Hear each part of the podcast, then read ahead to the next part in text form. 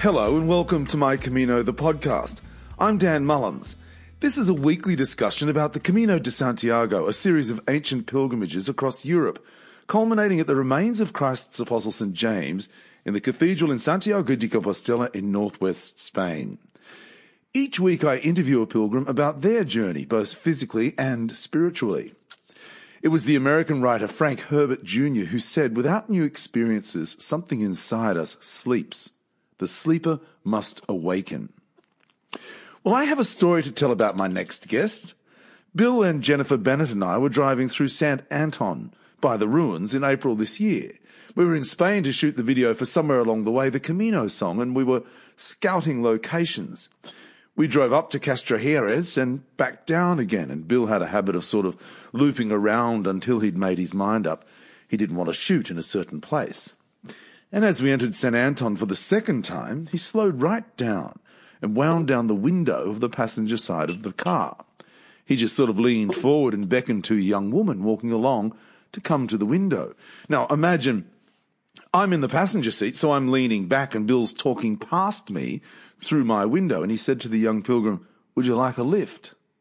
And the pilgrim said yes and burst into tears. Bill sensed something. Remember, this is the man who last year released a movie called PGS Intuition is Your Personal Guidance System. And he's just released a book of the film, by the way. So I jumped out and grabbed the pilgrim's backpack, threw it in the car, and we were on our way. That pilgrim was Terry. She's on the line from the UK. pilgrim, welcome. Hi, thank you. Well, we we crossed paths as a result of Bill's intuition. It was a great experience for all of us and had a, a real profound impact on me. What do you remember of that day? Um, well, just as you were talking about how we actually met, you kind of brought me to tears again. That was one of the most intense moments of my of my Camino that I was doing. Why? And um, it was it was my um, it was because I had a really really that was the crux of I was gonna give up that day. I think. A couple minutes before I met you guys, I was just you know thinking about looking for flights back home because um, although we met on a really sunny day, uh, you might remember that that morning there was a bit of a snow snowstorm.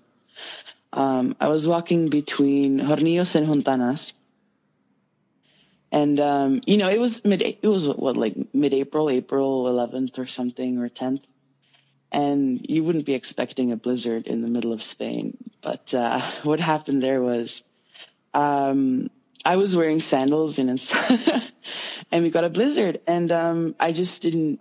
I couldn't handle the cold. I left at 7 a.m. Got to Hontanas uh, through like a detour because somebody changed up the signage. So we actually had a six kilometer detour, myself and 20 other pilgrims. And um, it was that point where I was supposed to stay in Hontanas, or like my gut feeling was telling me to stay there after the 16 kilometers in the snow. But I kept walking because somebody else told me I should. And I was like, don't really want to, but I will. And then that was the moment from, from then on until San Anton, I was really regretting what I did and that was, I guess, me not listening to my gut feeling. yeah, yeah. So I was just, you know, I was bro- I was physically broken. I was cold to the bone, and I was just shattered, and I was really, really suffering. So when you guys, you know, drove by, it was like a big rock just fell from my heart. You know, I don't know how to explain it. It was one of those moments where I was just like, wow, okay. Well, we were we were always going to stop for lunch in Castrojeriz, and we sort of went up to the town. And as I said in the introduction, Bill then kind of turned around and went back. And being somebody, yeah. a soul who is is guided by intuition, it was we would it was always going to happen that we were wandering past just as you needed that lift. And then we went, we picked you up, we went into Castrojeriz, and we had a lovely lunch together. And I remember looking across at you at the table and thinking, boy, you, you really are exhausted. But you, you eventually, you stayed a couple of days there, didn't you? And, and kind of regathered and, and, and ended up pushing on and finishing. I did, yeah. I stayed an extra day. Um, I parted from my group that was kind of walking with me. and I just my own from then on. Um, you know, making sure that I'm doing it the way I want to do it. Yeah. But yeah, it was that moment. That it was that was the hardest day of the whole Camino, Let, and possibly my entire year. let's go back a bit. How did you hear about the Camino de Santiago?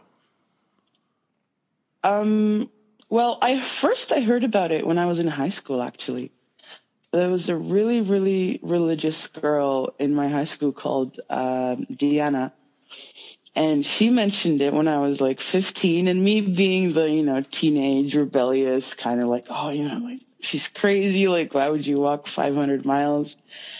And then um, it came back when my mother three years ago told me to go on the Camino for the first time and it was actually her dream to go it but she you know i finished my undergraduate degree i came back home for a few months and um i you know parents and children after uni don't really get along too well when they move back in so she told she told me to leave the house and go lose some weight to walk to, and to walk to santiago so i did um three weeks after she told me i was already on the plane so that was a very like spontaneous kind of you know very quick like no kind of planned decision Well, so when was that? Um, When was so that? that's actually my first uh 2016 Okay, so this is your second Camino 2018.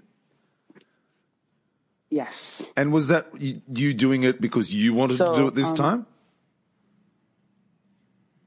Uh, yeah. So the first time I did it, I, you know, I wasn't ready on a, I guess on a spiritual level, I would say, because it wasn't my, you know, my heart didn't tell me to do it.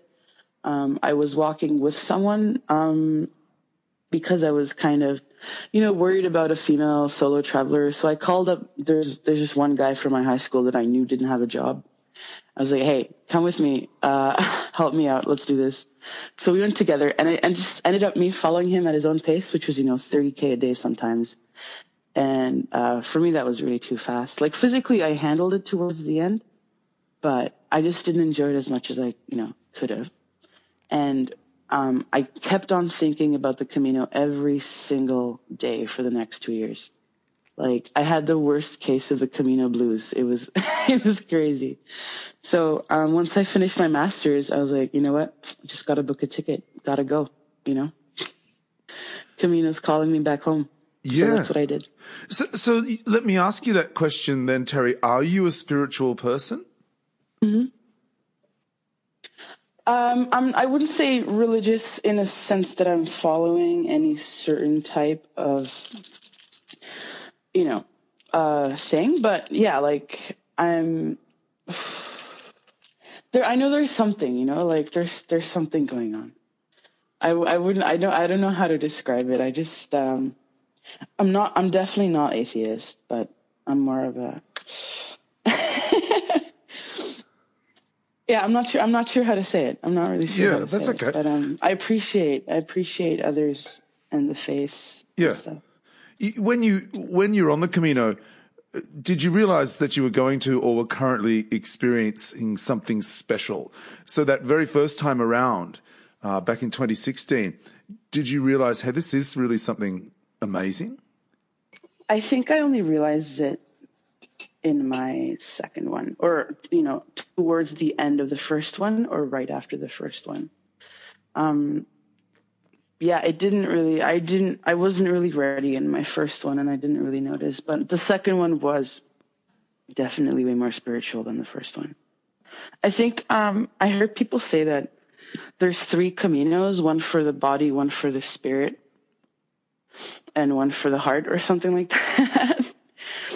So um, my first one was way more physical. I think.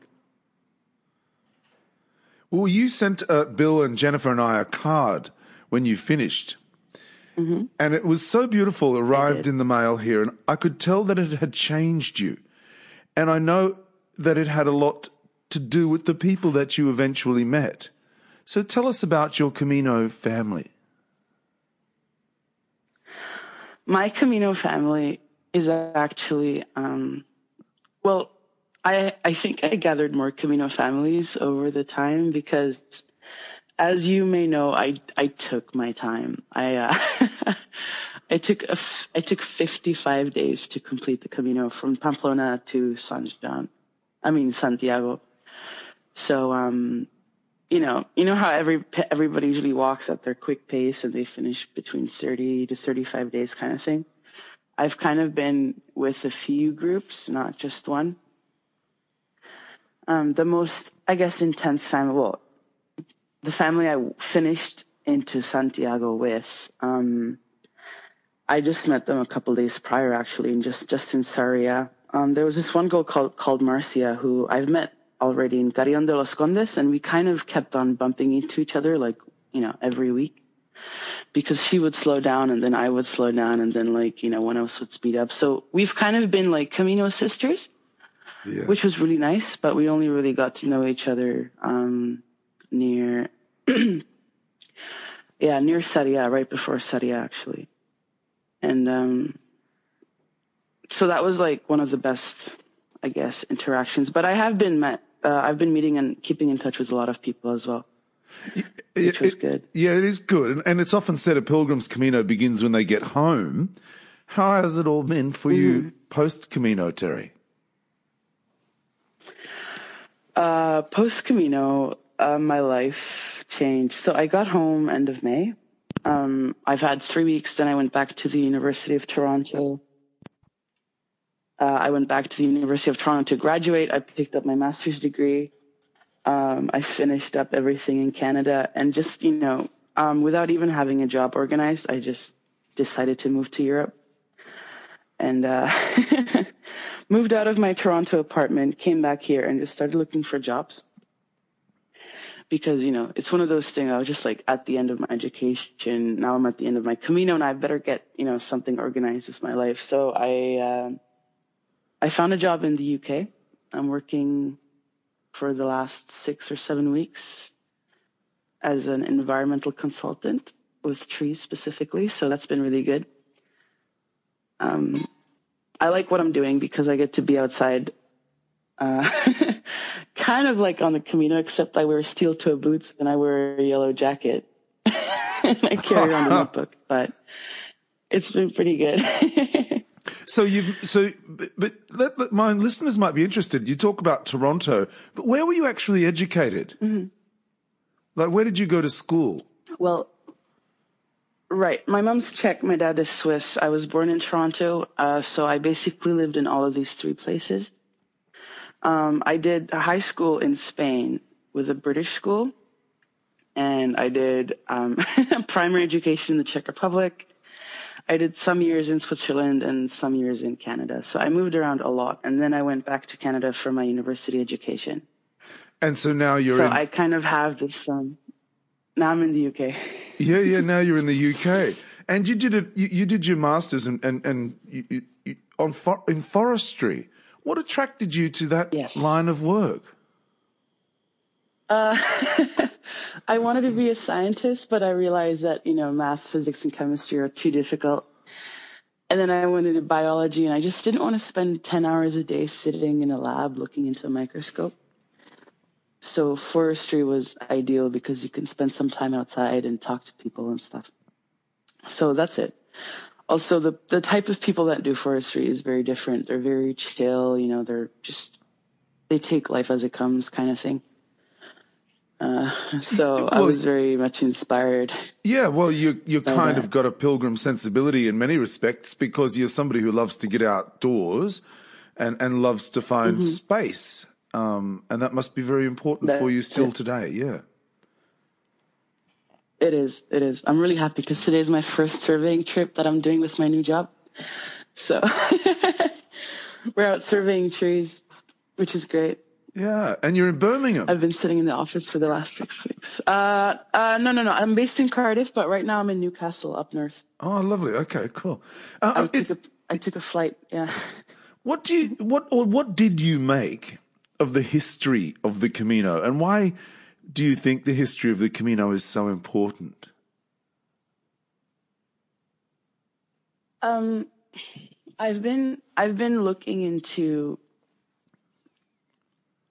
okay, so like I said, how I haven't done any research on the Camino, I haven't really done too much research on the whole like Christianity aspect of the Camino because I've been hearing over and over again that it's been a very like uh, it's been a route traveled many times even before before Christ uh, before you know Christianity. Yeah. So um, I kind of took in the whole like spiritual and like following the sun to the end of the world kind of thing um, as as the point of interest to me, kind of, you know.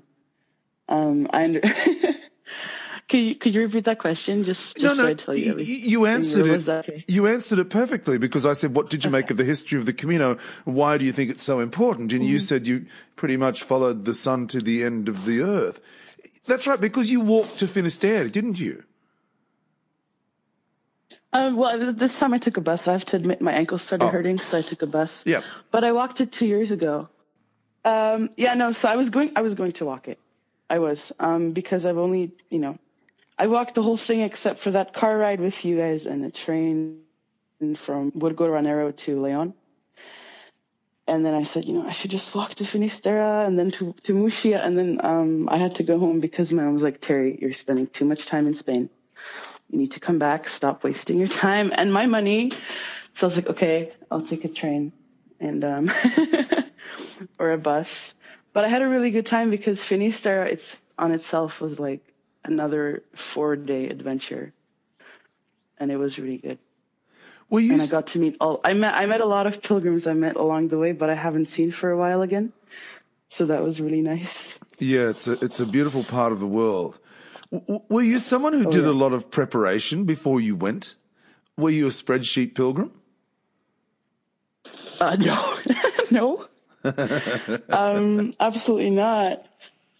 I haven't heard that term before. Um, no, no, no. I really just. Uh, I don't think no, absolutely not. I was like, I'll get there one way ticket to Spain.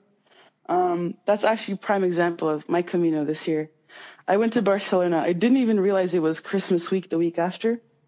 I went to Barcelona. I partied like a rock star in Barcelona. And then uh, I went to the train on Sunday and they said, Oh, it's Semana Santa. It's 95 euros for a train and there's only one ticket left. Um, so I was like, okay, let's do it. so I didn't even consider anything. I I just, I just wanted to go. So I went. So I'm definitely not a spreadsheet pilgrim or person at all. Um, I only do spreadsheets in science. So tell us about actually arriving in Santiago de Compostela.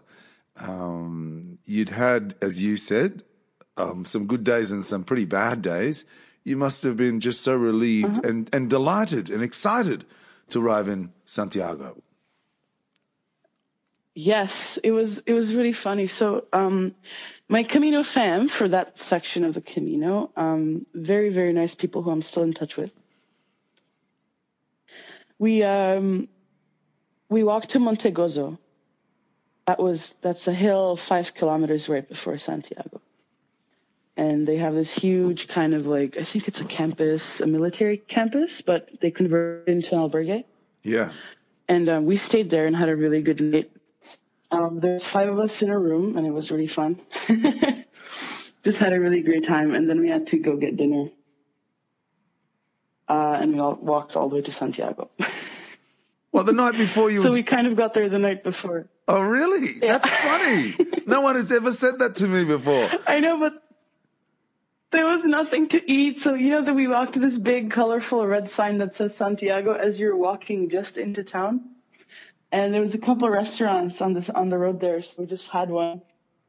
Um, had a had a good meal, and then we walked. Uh, we took well, I took a cab back with my other friend. Uh, but yeah, so we kind of got there the day before. Um, but yeah, the actual walking into the cathedral, uh, into the plaza by the cathedral was very, very emotional.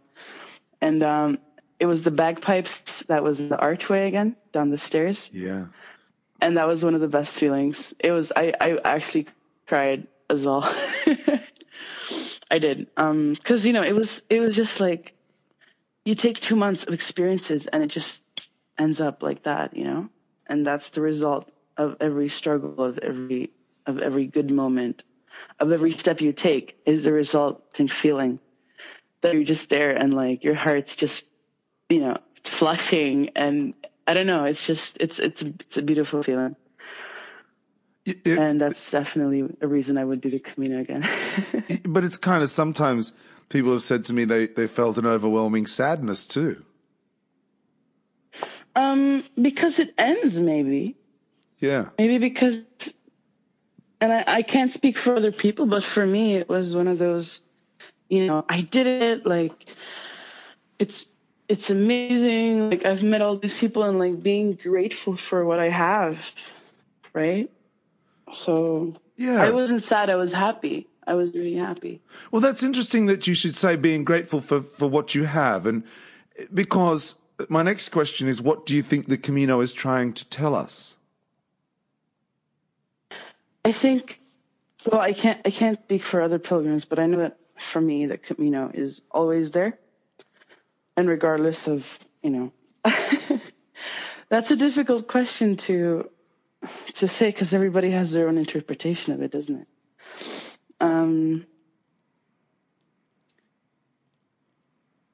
the Camino is one of those, it's one of those things that you just, it's always there in your heart, you know? Yeah. Once you go to it, yeah, and it's always there. It's it's basically a home for people like at least like myself. It's Camino. The Camino is home, and that's like where I feel most comfortable.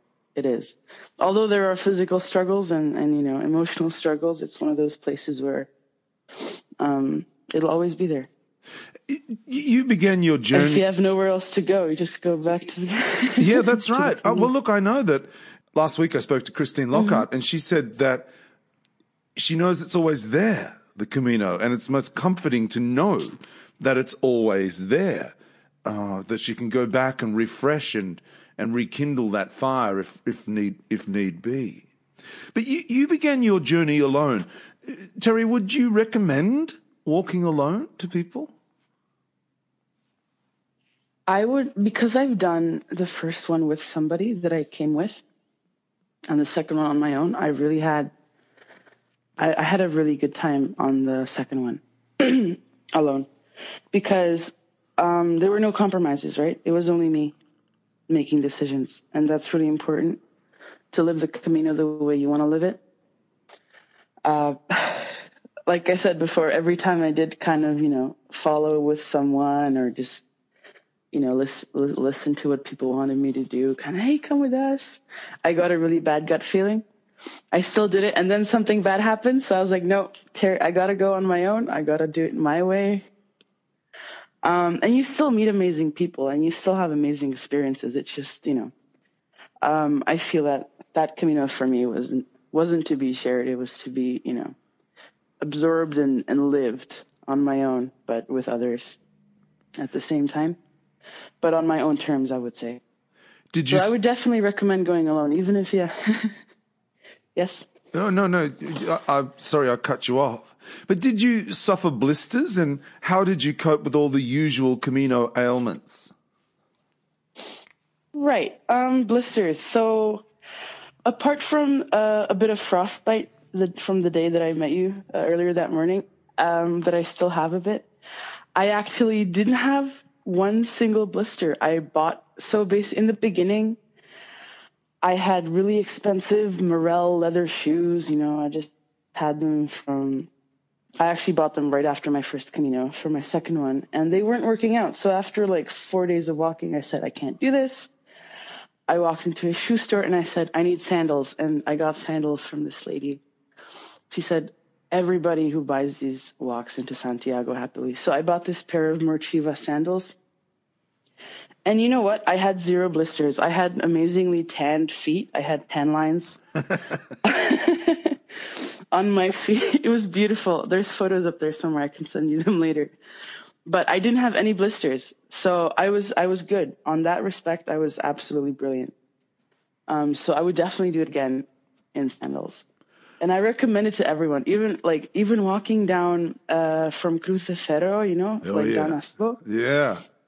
And those places, like they were good. They were like my feet were fine. And the sandals were, you know, like you got to be careful with your ankles, but it wasn't like impossible to do. What about sleep? How did you go sleeping in albergues? I love it. Um, I just I slept in a hotel last night, and I couldn't sleep at all. And I was like, oh, if I were in an albergue, I would sleep probably differently. Um, you get used to it, you know. Like I slept in about forty or fifty albergues, and every time I would wake up, like having slept enough. Maybe it was because of the tiredness as well. Yeah. But yeah. um hostels are definitely like it's definitely one of those things. You got to have your earplugs. You can't get by without earplugs, obviously. That's one of the main things. But other than that, you know, and bring a sleeping bag, but um I think like because the whole everyone that's in there went through the same thing that day or you know for the last couple of days like you all understand each other and you just you know either there's people that are up for fun or they're not um, for you know for dinner and some drinks after, and then you go to bed to sleep for the next day. I mean, yeah. And my, I, I, lo- I love albergues. They, they're they're good. Yeah, so do I. And and and it's it's it's weird and and and crazy that ninety nine point nine percent of people respect that curfew in the evening. So ten o'clock, it's like quiet. It's like mm-hmm. it's like quiet. But yeah. in the morning, it's like I'll, I'll, just wake up whenever the heck I want and make whatever noise I want, turn on the lights whenever I want, you know, whatever it does. It's amazing that everybody's so respectful at 10 o'clock. But in the morning, it's just a free for all. Yeah. And and really, if you if everyone's rustling in their oh, plastic yeah. bags at five a.m. and their alarms going off. earplugs are a really good thing. I actually bought. I went to the pharmacy and I bought a pair of um in like I guess industrial safety earplugs. They're bright orange, and those are earplugs used by people working in sawmills and you know just construction sites. So you don't hear a thing. I had them on and I slept through. I woke up at 8:05 when everybody was gone. This one woman had to shake my shoulder one day. She was like, "Wake up, Terry!" And I'm like, "What?" I was fast asleep with my super hardcore industrial earplugs. Hey, so there is there is a way to overcome that. that's very good advice. I like that. Yeah. I like that. Do do you have a favorite part of the Camino Frances? Um, you mean like landscape wise? Well, yeah, somewhere that, somewhere that you just really love to walk. Uh, I think I think Navarra was really nice. The, you know, it was different. La Rioja was that yeah, between Navarra and La Rioja was really really good, and also um, into Galicia as well. So like walking into um, O Cebreiro. What about a favorite albergue? We talked about loving to loving sleeping in albergues. Did you have a favorite? Hmm. Yeah. So this year, because I could do everything I wanted to, and that meant sleeping in places that I wanted to sleep in as well. I've actually come across a number of very special albergues that had a more, you know, spiritual slash like vegetarian vibe. Um, so there's the Albergue Verde in Hospital de Órbigo, which is, um, it's a bit of a detour. You have to go off route for a couple hundred meters, but it's super nice place with the people. And I think it's the people that make, make, uh, make it beautiful. Obviously, the place is nice, but, um, you know, the vibe the vibe of the place is um is definitely amazing. Uh, they do vegetarian meals for dinner, and it's all you know. We all eat as a community, so that's beautiful. There's also you know yoga classes and stuff, and puppies, and just, it's a super nice vibe. So that, that is a one. super nice vibe. vegetarian really meals, cool. there, yoga, and puppies. Did you? How long did you stay there? I stayed for three nights. Oh wow! Three nights. um, did they make? And you... then I stayed in. Yes. I was going to say, sorry. Did they make you check out each day, or could you just stay there for three nights? I just stayed for three nights. Oh, how wonderful! Um, it was so nice. It was really, really nice. It was definitely. I didn't want to leave. I was like, I could just end my Camino here. yeah, yeah, yeah. Um, yeah but I had to go on later. I met some really nice people as well. It was beautiful. Um, I had to go on later, and then then I found one, uh, a really nice place in Pieros, which is, ooh, I totally forget. It's I think it's a couple of kilometers after. No. Okay, I actually don't know where it is, but it's in a place called Pieros. Pieros. Um, it's called La- Pieros, yeah. P I E R O S. Hmm. It's a small albergue. Um, Well, I wish I could remember the name. That's of okay. That's okay. I'm, I might I might find it and, and put it into the the comments after the uh, after when we load up the Mm-hmm. podcast. Okay, so let, let's let's. It's clearly had a major impact on your life, and continues to have a major It impact has. on your life. If you're telling me that between 2016 and 2018, you thought about it every day. What advice would you give Mm-hmm. to somebody thinking of walking the Camino, Terry? Just do it. Book a flight, book a ticket, buy your shoes, buy good shoes, and go.